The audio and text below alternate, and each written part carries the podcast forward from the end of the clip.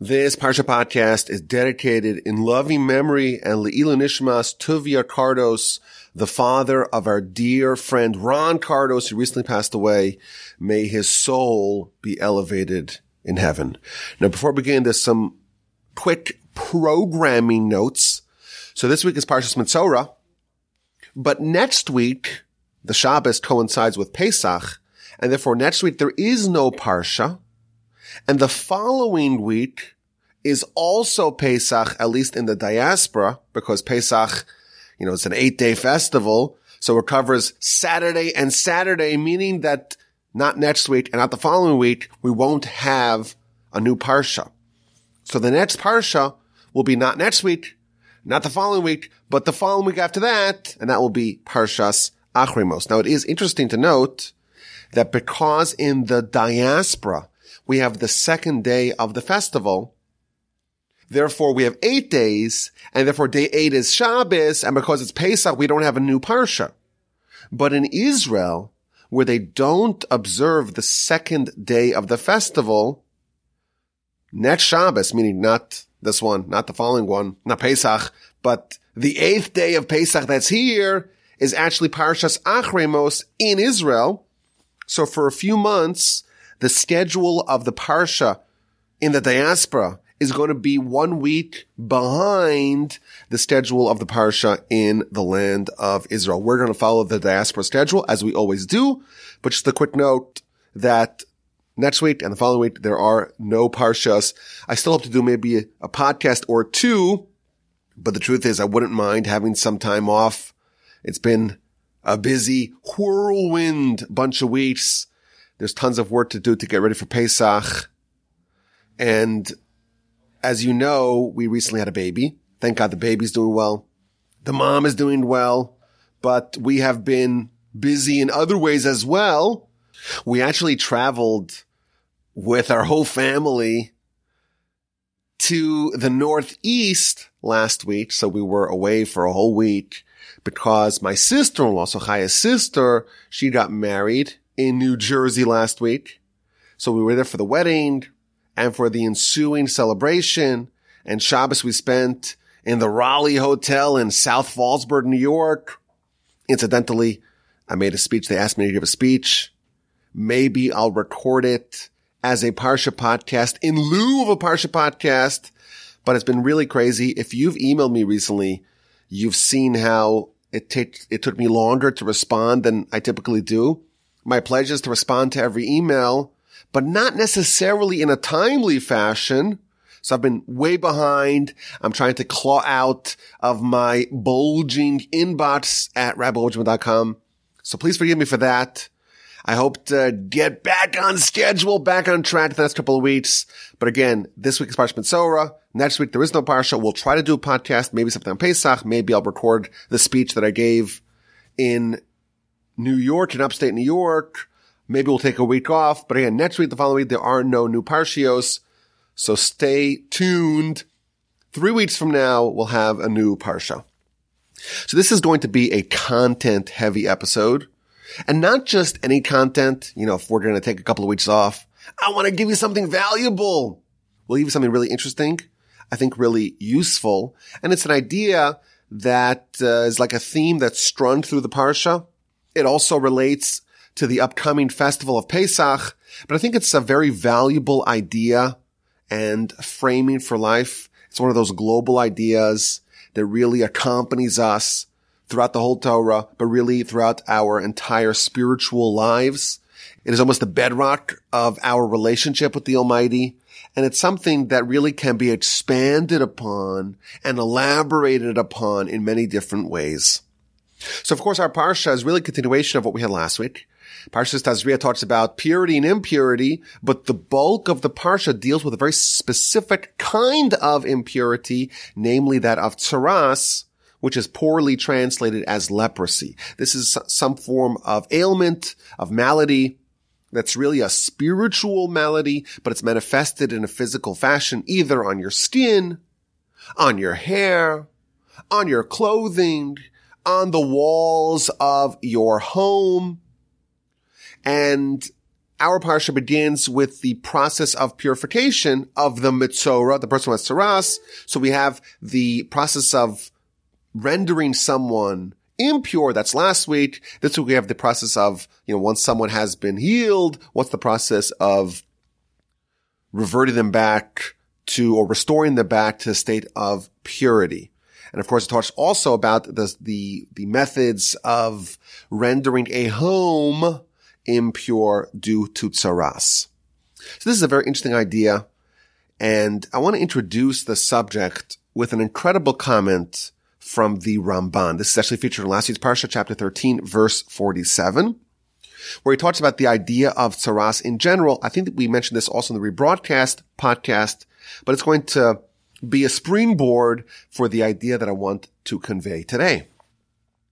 The Ramban tells us that this malady, tzaras, poorly translated as leprosy, this is not a natural phenomenon at all.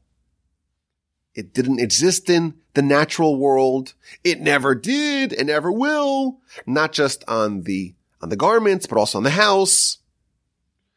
But the idea is more of a spiritual idea.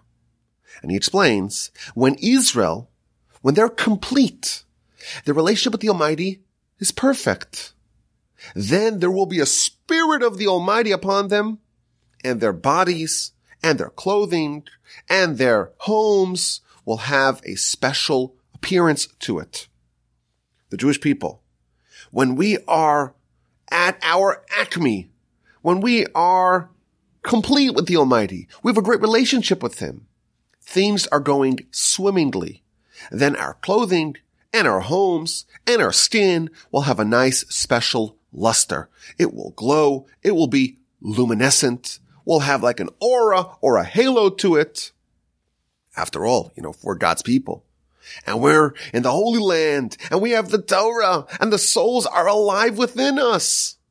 We're going to have a special appearance to us. We're going to be existing almost like angels upon earth. And we're going to have a special glow to us. In fact, our sages tell us that in Olam Haba, in the world to come, in the afterlife, the righteous will have a shine to them, and they will be as bright as the sun.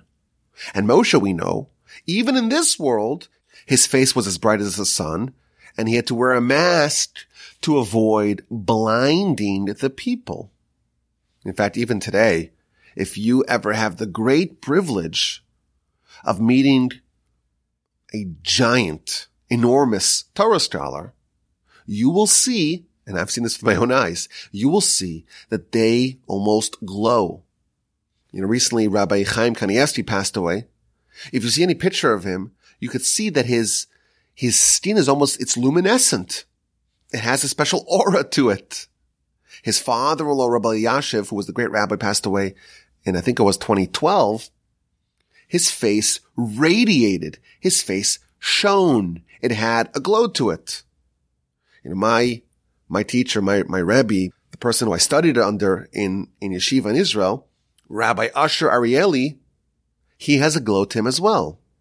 You get the sense that if you were to turn off the lights, they would glow in the dark. But the Jewish people, at our peak, we're in the land of Israel. We have the Torah. We're keeping all the rules. We've fostered a real, genuine, deep relationship with the Almighty. The whole nation is glowing. We're free of sin. We are embodying what the Almighty wants of us. And then what happens? Continues the Ramban.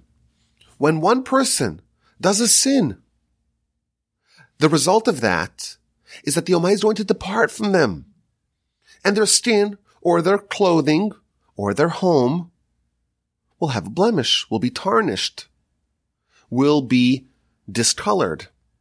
And that's an indication that the Almighty has departed from them. When the Almighty is with us, so to speak, we shine, we glow, we radiate. When a person sins, creates a barrier, distance between them and the Almighty, well, the Almighty departs from them. And as a result of that, there is discoloration. The Talmud tells us that there is a whole variety of sins that beget tzaras.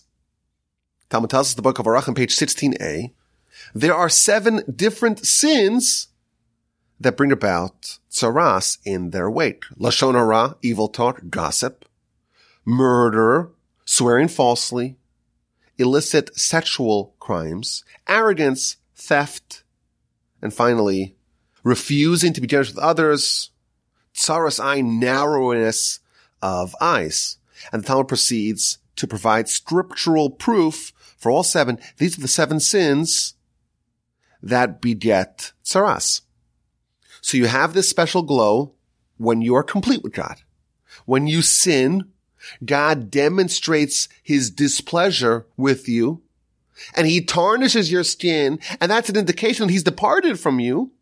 And of course, this is supposed to serve as a wake-up call to get you to mend your ways, to get you to repent, and hopefully to restore your relationship with the Almighty.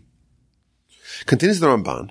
This idea where tzaras would appear on the house, so not just the skin, the garments, but also the house, that was only in the ancestral homes in the land. So again, this is indicative of this principle he's trying to convey, that this is not some sort of mold or some sort of natural phenomenon. This is a spiritual malady, and it's tied to the land, even though it's not, typically the laws that are applicable only in the land of Israel are the agricultural laws. This has nothing to do with the agriculture, but it is a reflection of the Jewish people when they are at their ideal state, namely in the land. Then they're at this high level where a departure of God from them is, in fact, perceptible. So only when we are on this high level, only then does God communicate with us so viscerally. Moreover, continues the Ramban, the Talmud tells us that only after the conquest and the division of the land, so after Moshe dies, Joshua takes over the helm of leadership for the nation, they cross over the Jordan, and they have 7 years of war with the Canaanite nations, and 7 years of division of the land, and only once people are settled, and everyone is in their own home, and they're able to have the peace of mind to further deepen their relationship with the Almighty, only then are they at the requisite level to have the experience of tzaras. And again, continues the Ramban, not only tzaras in the house, also tzaras on the garments is only in the land of Israel. So this is the Ramban that's going to introduce us to this idea of tzaras, of this, again, poorly translated as leprosy, this malady that can manifest itself on the skin, on the garments, on the home of people who commit one of these 7 sins. And there are several beautiful ideas here from the Ramban. A, that when we are at our peak, we have the special glow to us. But in that state, on the high state, in the land of Israel, when things are going really well, then a sin, a departure from God, it registers. And that serves as an awakening to get us to mend our ways. This is not some sort of natural sin ailment. It's totally spiritual, and it's a feature of a nation operating on a very high spiritual level. It's only in Israel where the capacity for spirituality is, of course, much greater.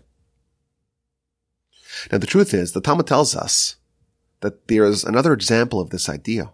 There is a precedent of a certain kind of relationship with the Almighty being featured only in the land of Israel. The Talmud book of Moed Katan on page 25a tells us that prophecy can only descend upon a person in the land of Israel. In the diaspora, outside of the land of Israel, prophecy is not feasible. And the Talmud asks, well, what about Ezekiel? Ezekiel, how was he able to prophesy on the rivers of Babylon? So Talmud says, well, he already began his tenure as a prophet in the land of Israel, so he didn't lose it.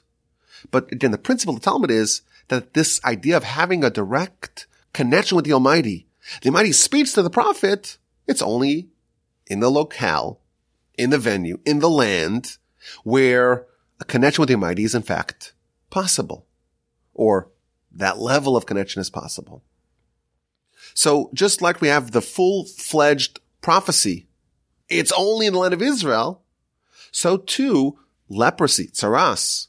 When God speaks to a person via tzaras and conveys his displeasure, we can call it low-level prophecy. The Almighty is telling you, I'm departing from you because of your misdeeds and missteps. That too is only in the land of Israel. Tzaras, tells us the Ramban, but really this is, I guess, evident from the Talmud already. Tzaras is God's way of speaking to a person. It's not quite full-blown prophecy. It's, perhaps we can call it a low-grade prophecy, but it too, just like full-blown prophecy, is contingent on having a high spiritual baseline. But the idea of tzaras, the way the Ramban frames it, is that the Almighty is communicating with a person. You've sinned.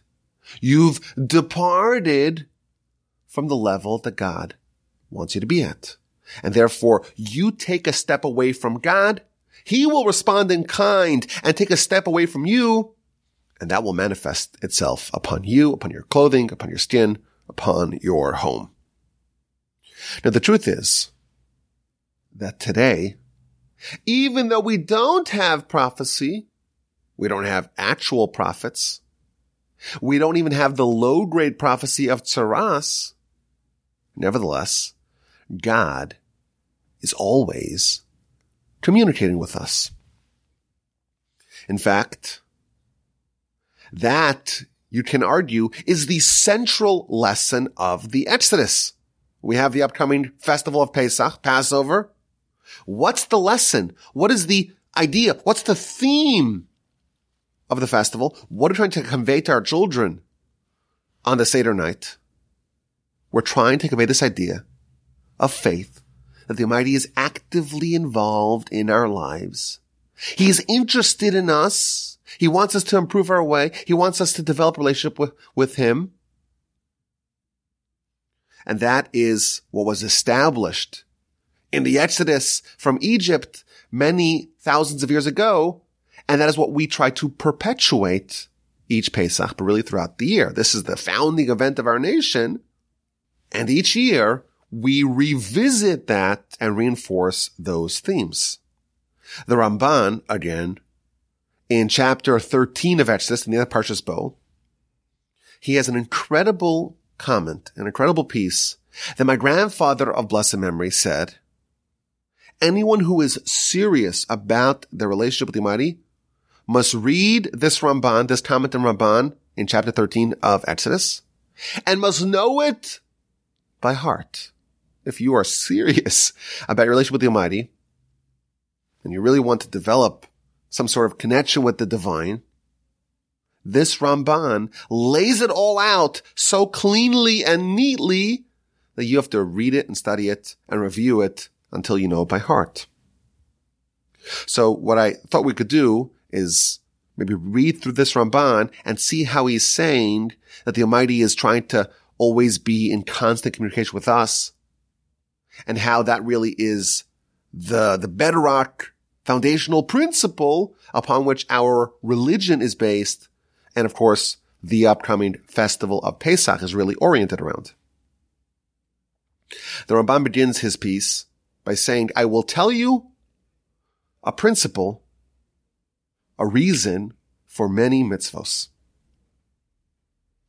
Why do we have mitzvos? The Almighty is micromanaging, governing every aspect of our lives. That's what Torah is. That's what mitzvos are all about. Guidelines, manuals, instructions for every life scenario. Why do we have that? Says the Ramban, I'll tell you. Since the beginning of time, there have been corruptions of faith. of all varieties. Some people, they repudiate faith in its entirety. They are atheists. They believe the world's been around forever. That's one kind of heresy. And there are those that say, you know what, there is a creator, but he doesn't know what's happening on a small scale level. He doesn't know what's happening. He doesn't know my behavior. He doesn't see what's happening behind closed doors. That's a second kind of heresy. And then there's a third kind of heresy. They know that, or they accept that God knows what's happening, but he doesn't oversee. They reject the principle of divine providence. And they say that man is like the fish. The mind doesn't care about people on an individual level. And therefore, there's no reward and punishment, and we can live hedonistic, nihilistic lives. So this is the state of humanity. Heresy of all kinds exist. And then, when the Almighty is desirous of a nation or an individual, and he makes a miracle that is an overt departure from the rules that govern the world. When there is a miracle torpedoes heresy.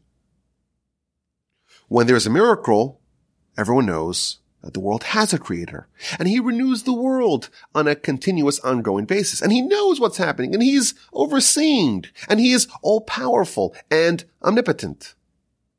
And at a benefit, if such a miracle is foretold ahead of time by a prophet, well, then you believe another element of our faith, namely that God speaks and communicates to mankind. If you have a miracle, you now have everything that you need to believe in faith, to believe in Torah. Miracles, thus, are the bedrock of our faith. Hence, he points out, if you look at the verses that talk about the Exodus, it's all about explaining, connecting the miracles and the plagues in Egypt to the faith that they speak upon, to the faith that they beget. Laman teda, so that you know that I am God in the midst of the land. You should know that God exists in the world. There's no one like God. These are verses in Exodus chapter 8 and 9. And they are indicating, says the Ramban, that the purpose of these miracles are to establish faith. Because the Egyptians, and of course, by extension, the Jews, they were non-believers. They were atheists. They were at least agnostics. And therefore, these miracles and these signs and these wonders, they served as witnesses, providing testimony to faith in God and to Torah. So the Egyptian redemption, it caused a complete masterclass of faith. The Almighty has all the power. The Almighty exists. The Almighty is continually being involved in the world. He knows what's happening down to the molecular level. The water turns to blood for the Egyptians. For the Jews, it's still water. A Jew is drinking from a straw, and water comes out. The Egyptian sticks his straw into the same cup, and blood comes out. The Almighty is governing every aspect of creation. At the splitting of the sea, the Egyptians die, some like straw, some like lead, some like stone. Again, Rashi tells us, every Egyptian was punished in a way that was directly commensurate and fitting to their crimes. Everything was done to perfection. The Almighty is in complete control of everything. Everything above us, everything around us, everything below us. Everything is subject to the will of God. In Egypt, everyone who was privy to those events, they were all treated to a complete, comprehensive masterclass of faith. Now, what does this have to do with us now, 3,300 years later, continues the Ramban. The Almighty doesn't do a miracle for every generation, for every wicked person, for every heretic. The way the Almighty governs the world is that miracles are very infrequent, or at least what he calls revealed miracles are infrequent. So we have all these miracles that prove beyond any doubt the principles of our faith, but then we're on our own. No more miracles, or at least not of this ilk. Therefore, says the Almighty, we should make a remembrance. We should have a sign.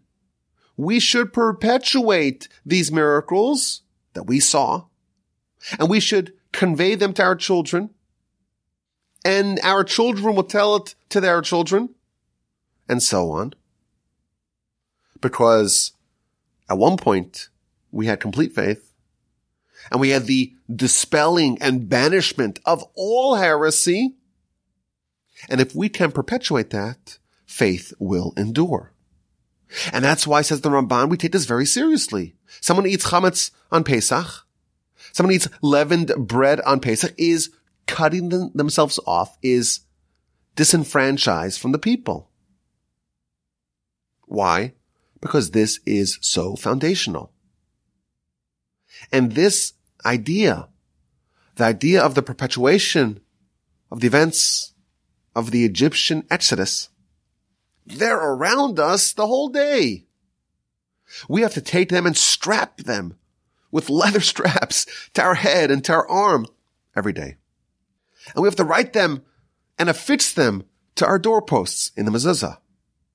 And we have to invoke it with the Shema twice a day. And we have to leave our homes, leave our permanent homes, and dwell in a temporary home for 7 days every year.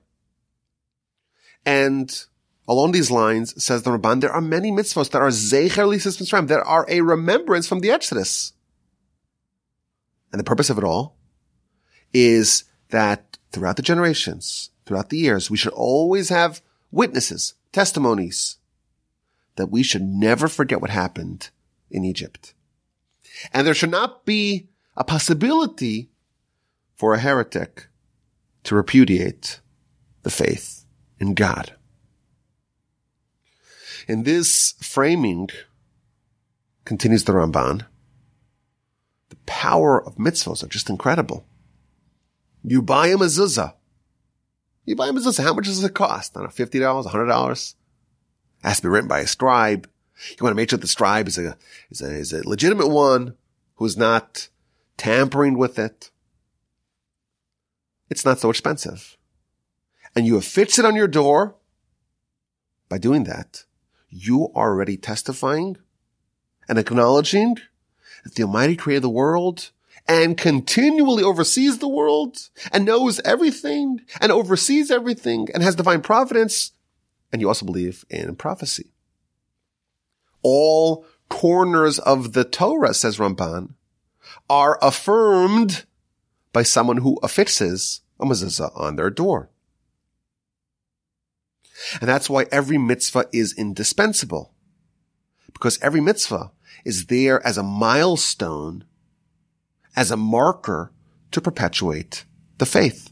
And why are we here? Why do we exist? What's the purpose of it all? We have no other reason for existence aside for man developing a relationship with the Almighty. And of course, when we say man, we mean mankind. That we should know about God, and we should acknowledge God, and we should appreciate God. And that's why we pray.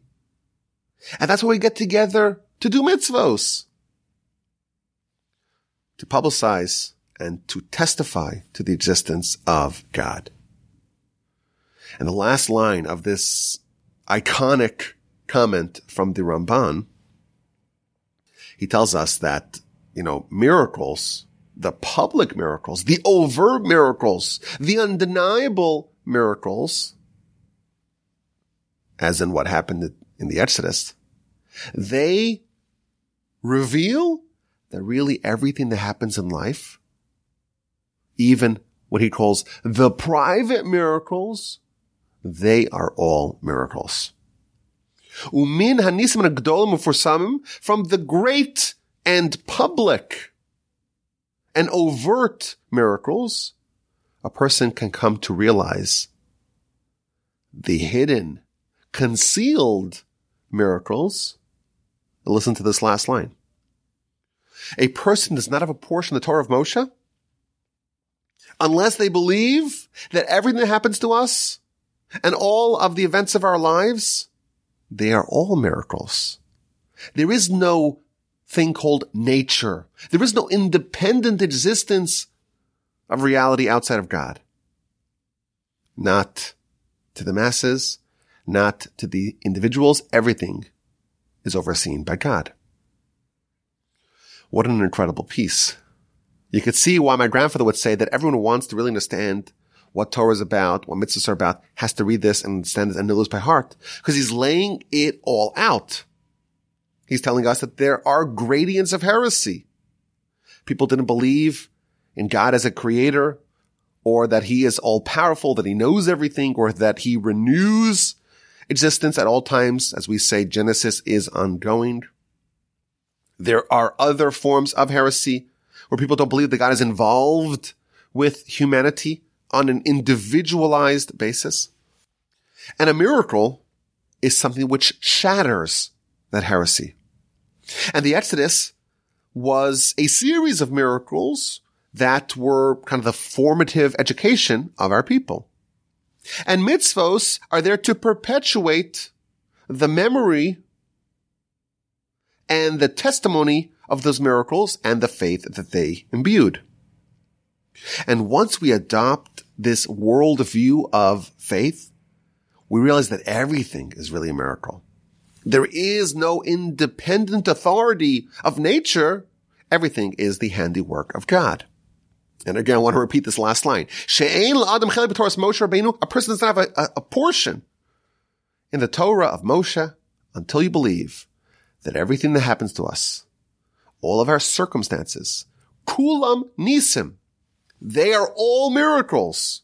Ein bahem teva. There's no nature in them. And the way things just work. What this Ramban is telling us is that there are, of course, many levels of prophecy. And we know that the Jewish people are a non-profit organization. We have been for 2,300 years or so. We cannot have actual prophecy. We don't even have the tzaras level of prophecy. But every single thing that happens to us, it's a miracle. It's directly overseen by God. And of course, it's hard for us to fathom that because, we're finite creatures. And therefore, the idea of the infinite is something that we cannot even fathom. We can't fathom the idea of existing outside of time and space. We cannot fathom the idea of lack of scarcity. How is it possible that every single thing that happens to us is all overseen by God? This Ramban would tell us that the fact that your heart continues to pump each time, it's the Almighty telling your heart to pump. Every time you breathe, it's the Almighty telling your diaphragm to expand and your lungs to work and your body to breathe. Every one of the 100 trillion synapses in your brain that are firing at all times, every one of those is directly overseen and guided and directed by God. God is involved with us every second of every day of our lives. Genesis is ongoing. God is renewing creation every second. This is a totally different way of viewing life. But this is the Torah's way of viewing life. The book of Psalms ends, Kol haneshama tehalel ka. Every soul should praise God. Says the Midrash, Kol neshama, the word neshama, which means soul, has the same Hebraic root as neshima, which means breath. for every breath that you take, which is, I don't know, tens of thousands of times a day, depending on your resting heart rate, how much aerobics you're doing, how much cardio you're doing, how many times you're breathing every time, every day? Thousands, tens of thousands. Every time you give a deep breath, that might sound really weird on the podcast. Breathe in, breathe out. Every time you breathe, even when you're not really conscious of it, you should be thanking God, because there is no independent system that says it'll work until it stops working. There is no default you're alive. Every second, the Almighty is willing you into existence. Genesis is ongoing. Every time you breathe, you have a little bit of more life that's given to you directly by God. We think that you're alive until you die, until God takes it away from you. No, you're dead. And every second God has given you life. God is involved with you, with us, with existence all the time. Every second, God is creating me and you and everyone that we know anew. This is a radical idea, and one that really reshapes everything. In the morning, the first prayer we're supposed to say is the Modeh Ani prayer. Modeh Ani l'fanecha. I want to thank you. Melech Chai v'Kayam. A king that is chai, that is alive and enduring. Shehechazarta bi nishmasi b'chamla. For you have returned my soul, mercy, to me. Rabba emunasecha. So what does Rabba emunasecha mean? Rabba means a lot. Emunasecha is your faith. So the commentaries tell us that God has faith in us. God is giving us life. He is restoring our soul. He is giving us another breath of life, another pump of that heart, another explosion of those synapses. I don't know, is that the right word? Explosion of synapses? Firing of synapses. Because he believes in us. I remember hearing from a great rabbi the following shocking statement. He said, God hates religion. God hates religion. Who would say that? What this means is that religion is like, a stultified, ritualistic, dogmatic ceremonies. We don't believe in religion. We believe in a relationship, a continuous, ongoing relationship, something which is alive. God is involved with us on the most minute level all the time. Everything that happens to us is all divine communication. We cannot have prophecy. Even the tzaras prophecy we don't have. But God's involved with us every second of every day. So how does this play out? What are the ramifications of these ideas? So of course, we already saw one way that this plays out. When God is displeased, when we have sinned and we have departed from God and we have created a barrier, created distance between us and our Creator, well, he sends us a message. Tzaras, when we are worthy of such a visceral and tangible and palpable message, we get those splotches. On a more broader scale, when bad things befall us, we are trained, Talmud talks about this extensively, to try to figure out what message is God telling us. I told you that we were in the Northeast this past week. And Shabbos, we were together with the festivities and the post-wedding festivities, and someone fell down in quite a spectacular fashion on Shabbos. And there were like 100 and some odd people in the room, and everyone's rushing over to see if she's okay. And thank God she was fine. But she told me This is the third time in a couple of weeks that she fell. And each time it was a fluke, you know, something collapsed, something she hit something hit her. Each time it's a fluke. But she is trying to figure out what the message is. What is God telling her? That's the idea, the general idea here of God being involved with us on a day-to-day level, on a minute-to-minute level. And the bad things that befall us are messages. So yes, we don't have tzaras. We don't have that level of communication. It's much more subtle and it's less direct, but there are still messages. There's no event that happens to us that's the way things go. That's the way things operate. That's just nature. We don't believe in that. God is always communicating with us. The Talmud tells us in the book of Arachim, page 16b, it's talking about the idea of suffering, Yisurim, suffering. What is the minimal amount of suffering to register? And we'll see why this is relevant in a second. What is the smallest amount of suffering that registers? So the Talmud brings a few opinions. One opinion is, well, if you order a suit and you go to the tailor and then you come back and it doesn't really fit, you know, the sleeves are too long or too short, you suffer a little bit. Of course, it's not existential suffering. But that still registers. The second opinion tells us, no, there's even a more minimal level of suffering that registers.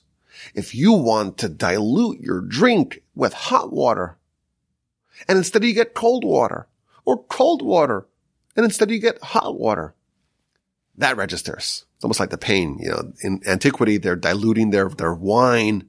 It's almost like a concentrate. They're diluting their wine with water. And the water is too hot or too cold. It's almost like today, you know, you go to the shower and the shower, oh, it's so cold. Oh, and then you turn too much and it's piping hot. You've seen those showers, right? Continues the Talmud.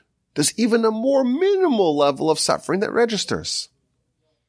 If you put on your clothing, you put on your shirt and it's inside out. You've seen that, right? Oh no, I'm wearing it backwards. I got to take it and move it outside in. That too is considered suffering. Finally, the Talmud tells us, if you stick your hand into your pocket, you want to pull out one coin or two coins, you pull out the wrong amount, or you pull out a quarter instead of a nickel, and you got to stick your hand in again. No one would describe that as, you know, existential suffering, but nevertheless, that registers. Says the Talmud, what does it matter? Who cares? What is the smallest amount of suffering that registers? Tells us the Talmud, if you go 40 days without any suffering, you should know that you are doomed for eternity. And therefore, the Talmud's trying to figure out what's the smallest amount of inconvenience to make sure that we're all suffering at least a little bit. That way we're not doomed for eternity. What this is telling us, again, the broader theme here, is that suffering of any kind, that is divine communication. So of course, you know, we have the direct divine communication, you know, the highest level of prophecy is Moshe, Mosaic prophecy, and then there are many, many, many levels of prophecy, and then actual prophecy ceases, and then you have the lower levels of prophecy, and even tzaras, which is a form of prophecy. But a suffering, something bad happens to you, you stick your hand in your pocket, you want a quarter, you pull out a nickel, you gotta stick your hand in there again.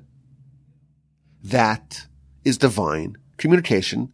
It has a very, very low level of prophecy. God is speaking to you. He wants to get your attention. He wants to tell you something. Everything is a message. The Talmud elsewhere tells us, I think this is the book of Chullin, page 7b, a person doesn't hurt their finger from below. You don't stub your toe unless it was declared so from above. And again, God is declaring, I want this person to have this minor inconvenience for an objective. We have to remember what the purpose of these messages are. That is to get a person back on track. And the broader idea here is the Almighty wants great things from us. He does not want us to be, we weren't put here to be mediocre. But of course, we get distracted. We have Yetzer Hara. There's a big bad world out there. There are all kinds of headlines trying to grab our attention, and the stock market is so insane, and the March Madness Final Four, and of course there's the midterms, and the politics, and the pop culture. We are distracted every day, all the time, and then if there is, God forbid, a few minutes where you're not distracted, you pull out your phone, you can scroll through Instagram or Facebook or Twitter to make sure that there's no time for reflection. An amazing thing. We have these superpowers. We have these incredible capacities. We have a soul that's more lofty than angels.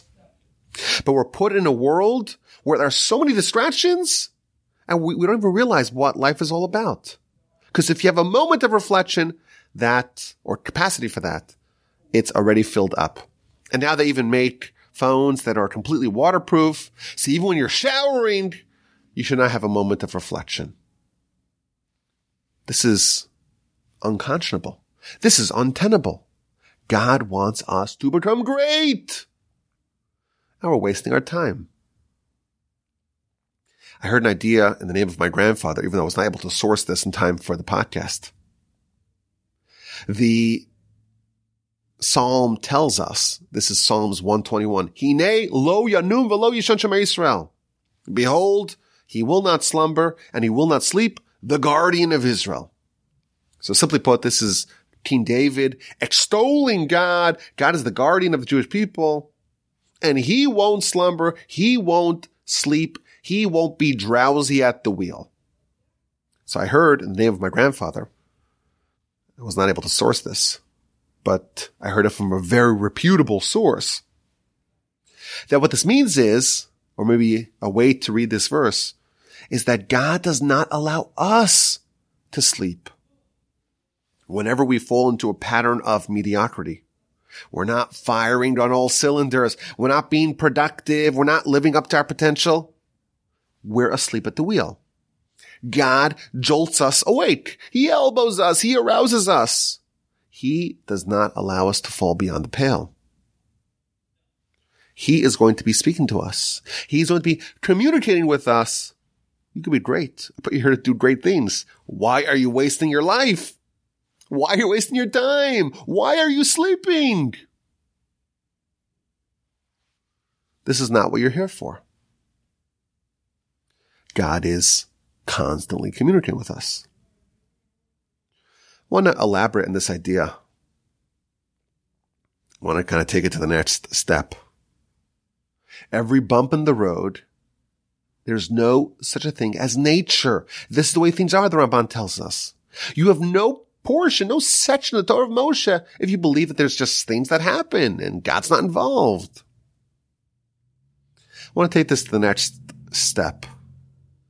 The verse tells us in our parsha, chapter 14, verse 34, when you come to the land of Canaan, land of Israel, God will place the tzaras in the house of your ancestral homeland.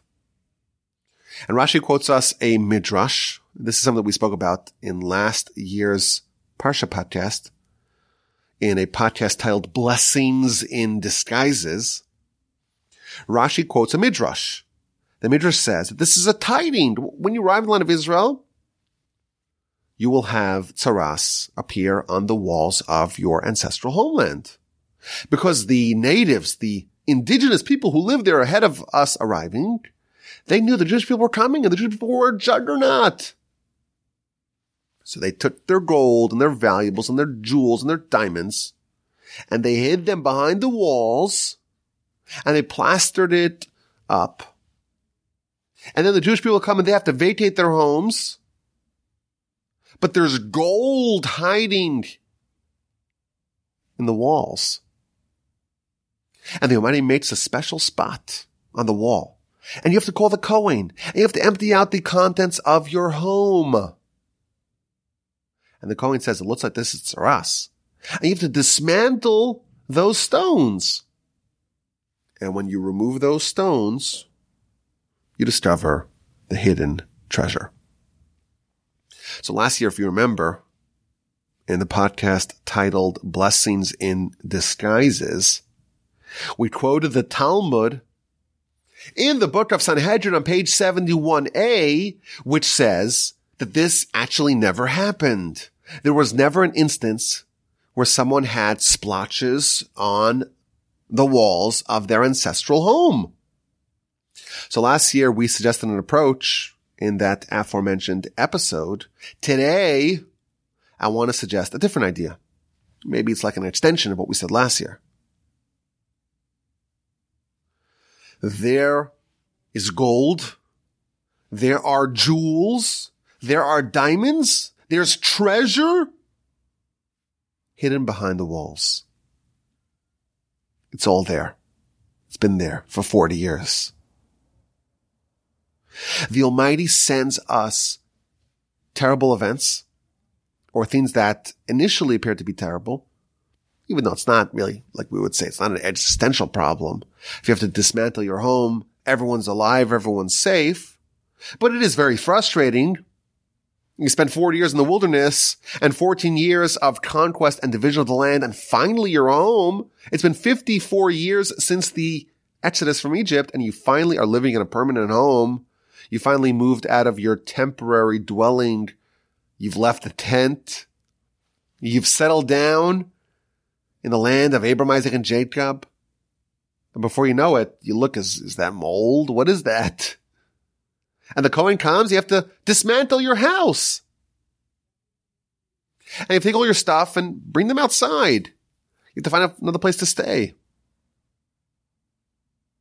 But the truth is, the Almighty is pointing you towards your greatness, towards your treasure, towards what you need to have. You just have to go through some hoops to get it. We all have this greatness baked within us. But to unlock that greatness, you need to shake the box. God throws us a curveball. He makes us dismantle the house. You have gold within you, but to access it, you're going to need to move. You're going to need to leave your house. That's security. That's stability. The place that we call home. All that has to be abandoned. All that has to be left behind. The infrastructure that gives you comfort and safety and security, you have to abandon that.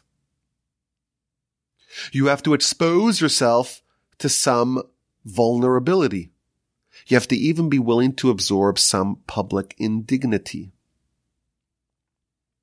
So maybe this really never did happen, like the Talmud in the book of Sanhedrin, page 71a tells us.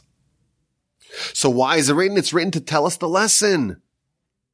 The Almighty is communicating with us in a way that will best yield the outcome of us discovering our gold. He's talking to us.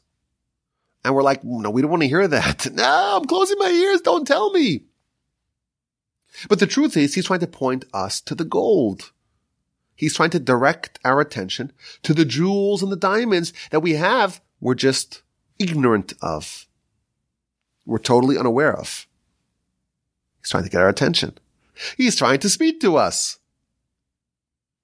And part of the message is that our comfort, our proverbial home, our security blanket, the things that we feel like we need,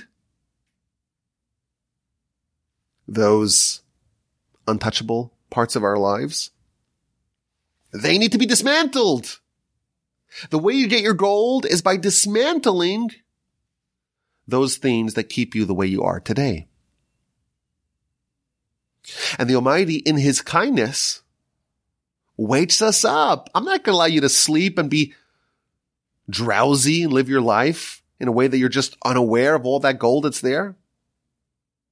He's not going to allow us to do it.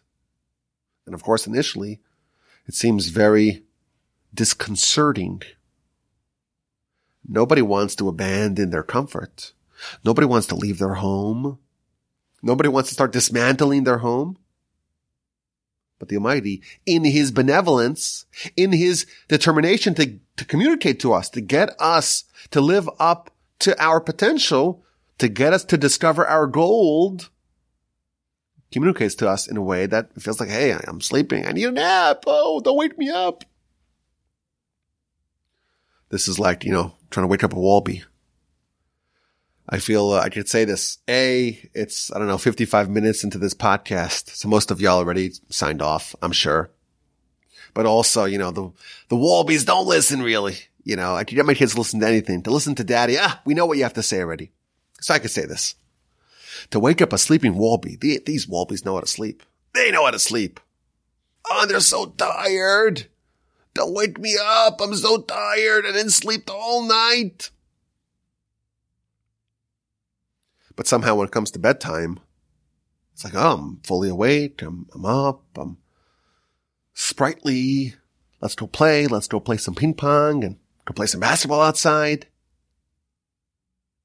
To be woken up from a deep slumber is not a pleasant experience. And God does not want to allow us to sleep because there's gold. There are jewels. There are diamonds that are just there, right there within your reach. But to do it, you have to be woken up from your slumber. You have to be shaken out of bed. You have to be willing to depart from that security and that stability that we all feel like.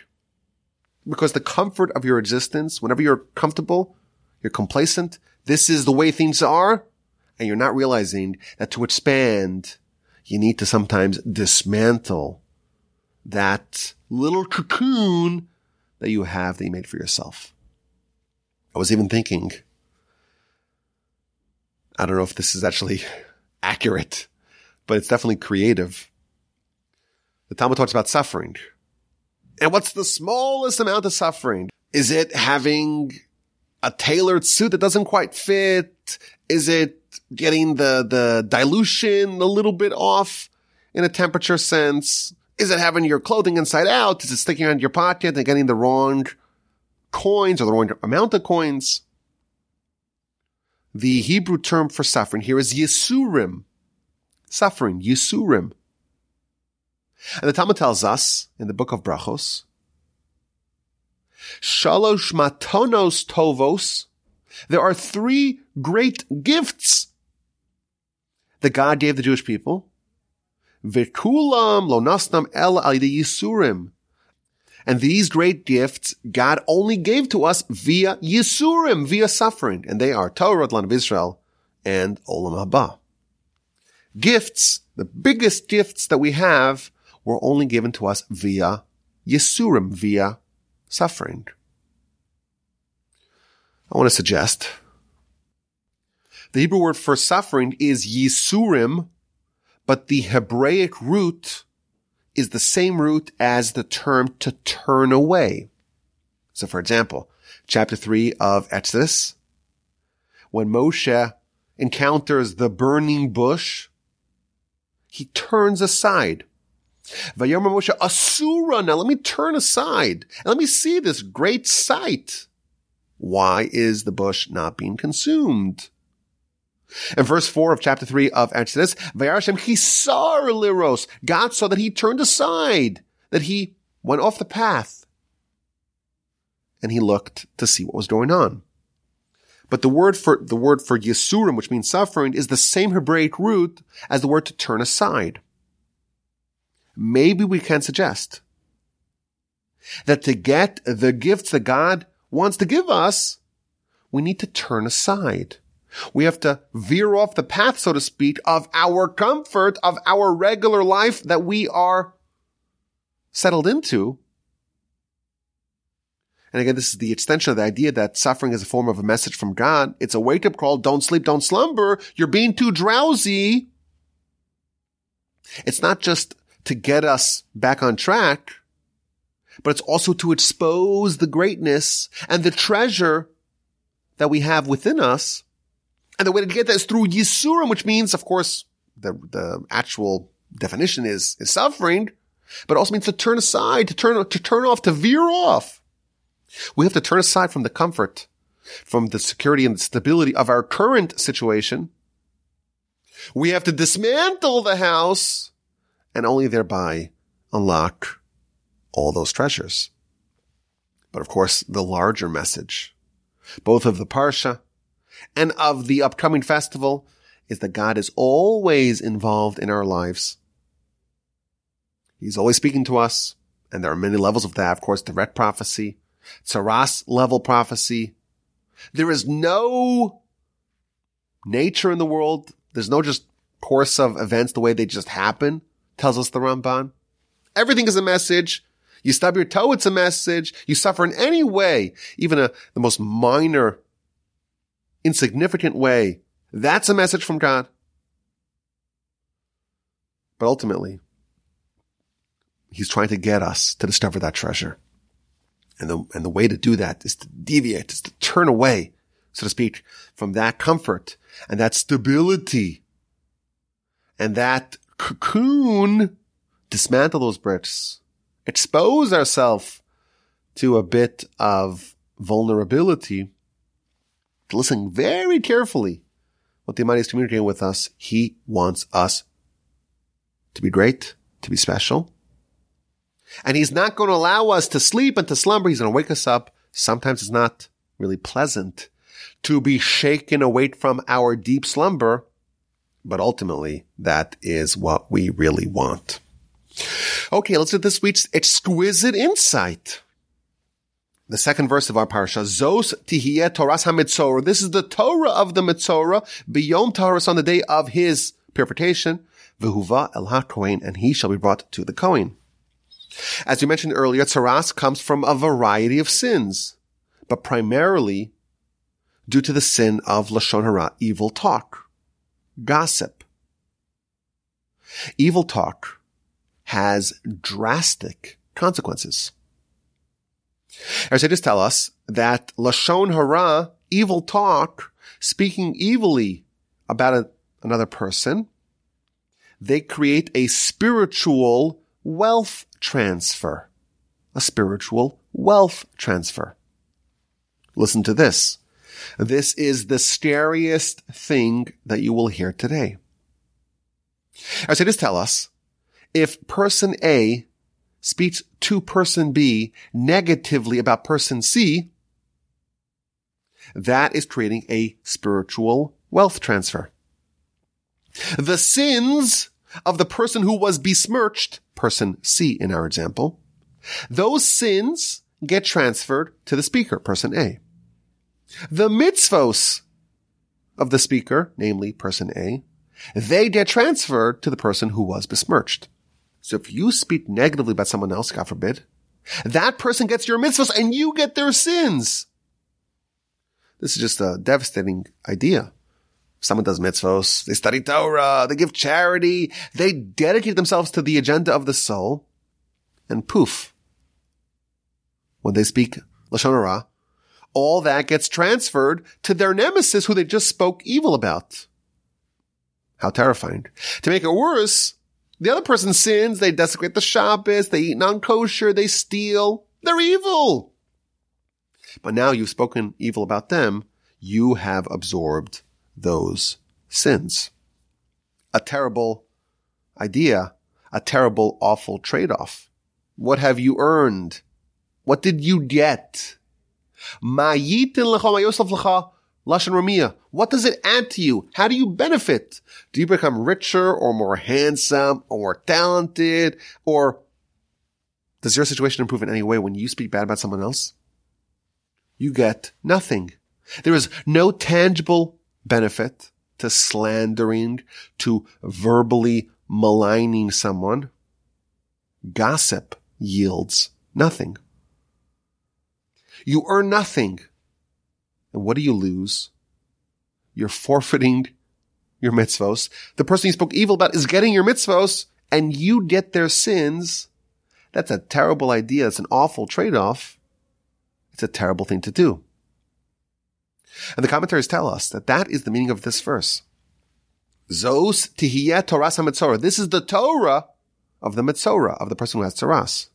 Biyom taharaso. So, of course, the simple meaning is this is the laws. This is the corpus, the Torah, the laws governing the Metzora on the day of his purification. but it can also be read homiletically. This is the Torah of the Metzora. When does a person earn their own Torah? When is someone's Torah theirs? When they purify themselves. Biyom Taharasan, the day of their purification. If you want to earn your mitzvahs, you want to maintain your own good deeds, you have to make sure that you are pure in this area, not to speak evil about someone else, because if you do, you have great deeds, but they're not yours anymore. There's been a spiritual wealth transfer. The deeds, so to speak, to those mitzvos have been transferred to your nemesis, to person C in our example. I read something really clever. Listen to this. The Talmud makes a shocking statement about physicians. It's only 3 words, but it's really devastating. Tov Shebarofim, the best of the physicians, legehenom, to Gehinnom, to hell, to purgatory. Now, we have many friends who are physicians. We have many listeners who are physicians. And they're the most kind and generous and dedicated people. People who love humanity. People want to help them. Why would the Talmud make such a negative statement about the physicians that the best of them go to Gehinnom? So there are various interpretations. It has been suggested, well, who needs to be healed? The people in Gehinnom. And therefore, the best physicians have to be sent there. Alternatively, the word tov, which means the best of, tov shabarofim, the best of the physicians. The word tov, the gematria, the numerical value of the word tov, is 17. Well, how so? The tes is the 9th letter of the Hebrew alphabet. Aleph is the tes, 9. The vav is the 6th, so 9 + 6 is 15. And the final letter of the word tov is the vet, or the bet. And that is the second letter, Aleph Bet. So 9 + 6 + 2, 15, 17. The gematria of the word Tov is 17. Tov Shebarofim, the Tov of the physicians. We know that there are 18 blessings that we say in the Amidah. One of them is Rafeinu Hashem v'nu Rafei, let us be healed. If there is a physician who is Tov, who is 17, namely who believes that they're the one providing the healing, and therefore they don't need to ask God for help in healing, such a physician is indeed destined for Gehinnom. Because even if you're a physician, and even if you are healing people, you still have to do that 18th blessing, the blessing of healing. You cannot get too aloof and hubristic to believe that you're doing the healing. Ultimately, it is God who is doing the healing, and of course you're partnering with him. But if you're a Tov Shebarofim, if you're the good, meaning the 17, you're doing only 17 of the blessings, not the 18th one, that is a crime worthy of Gehinnom. But I saw another suggestion relevant to what we just said. Who is the best physician for someone's spiritual maladies? What is the best way to heal someone's maladies? Someone has sins. They are spiritually ill. They are laden with spiritual maladies. What is the best way to heal them? The best way to heal them is to speak Lashon hara about them, is to speak evil talk, gossip about them, is to slander them, is to malign them. Why is it the best way to heal them? Because you've just adopted all their sins. They have all your mitzvos. You have all their sins. You are the best physician. Someone who speaks evil about someone else is the best physician, because you've just cleansed them of all their sins by absorbing them yourself, and you've just made them replete with mitzvos by giving them yours. You're the best physician, but you are bound for Gehinnom, because with this awful sin, you've now absorbed all their sins on top of your sins, and you don't have any mitzvahs to defend yourself. You're going to end up in Gehinnom. A terrifying idea, but that's our parsha. We have this Metzora. Someone has tzaras. And why do you have tzaras? primarily because of Lashon hara. Lashon hara yields nothing, and you are forfeiting everything. It's a terrible idea, a terrible trade-off. May we be very vigilant about not making that very poor and foolish decision to speak Lashon hara against our fellow man. And when we say man, we mean mankind. I thank you for listening. We went a bit over time, but maybe because next week we're going to be off, and the following week we're going to be off, there will not be a new parsha, not next week, the following week. Maybe it's okay to go a little bit overtime. Please forgive me if it was a little bit too long. Thank you for listening. Have an incredible rest of your day. Have a fantastic and splendid and wonderful and terrific rest of your week. And have a spectacular and sensational and wonderful in every possible way an incredible Shabbos upcoming. And of course, Pesach. Have a sensational, terrific Chag Kasher V'Samech, a kosher and a happy Passover. And please God, in the event that we don't speak again next week or the following week, again, I'm going to try to do another podcast next week and the following week, just because I'm going to suffer withdrawal symptoms. So maybe, we'll see. Let's put a pin in that. But regardless, we will talk again, please God, after Pesach, Parshas Acharei Mos. Thank you for listening. Have an incredible Pesach. And as always, my email address is rabbiwolge@gmail.com.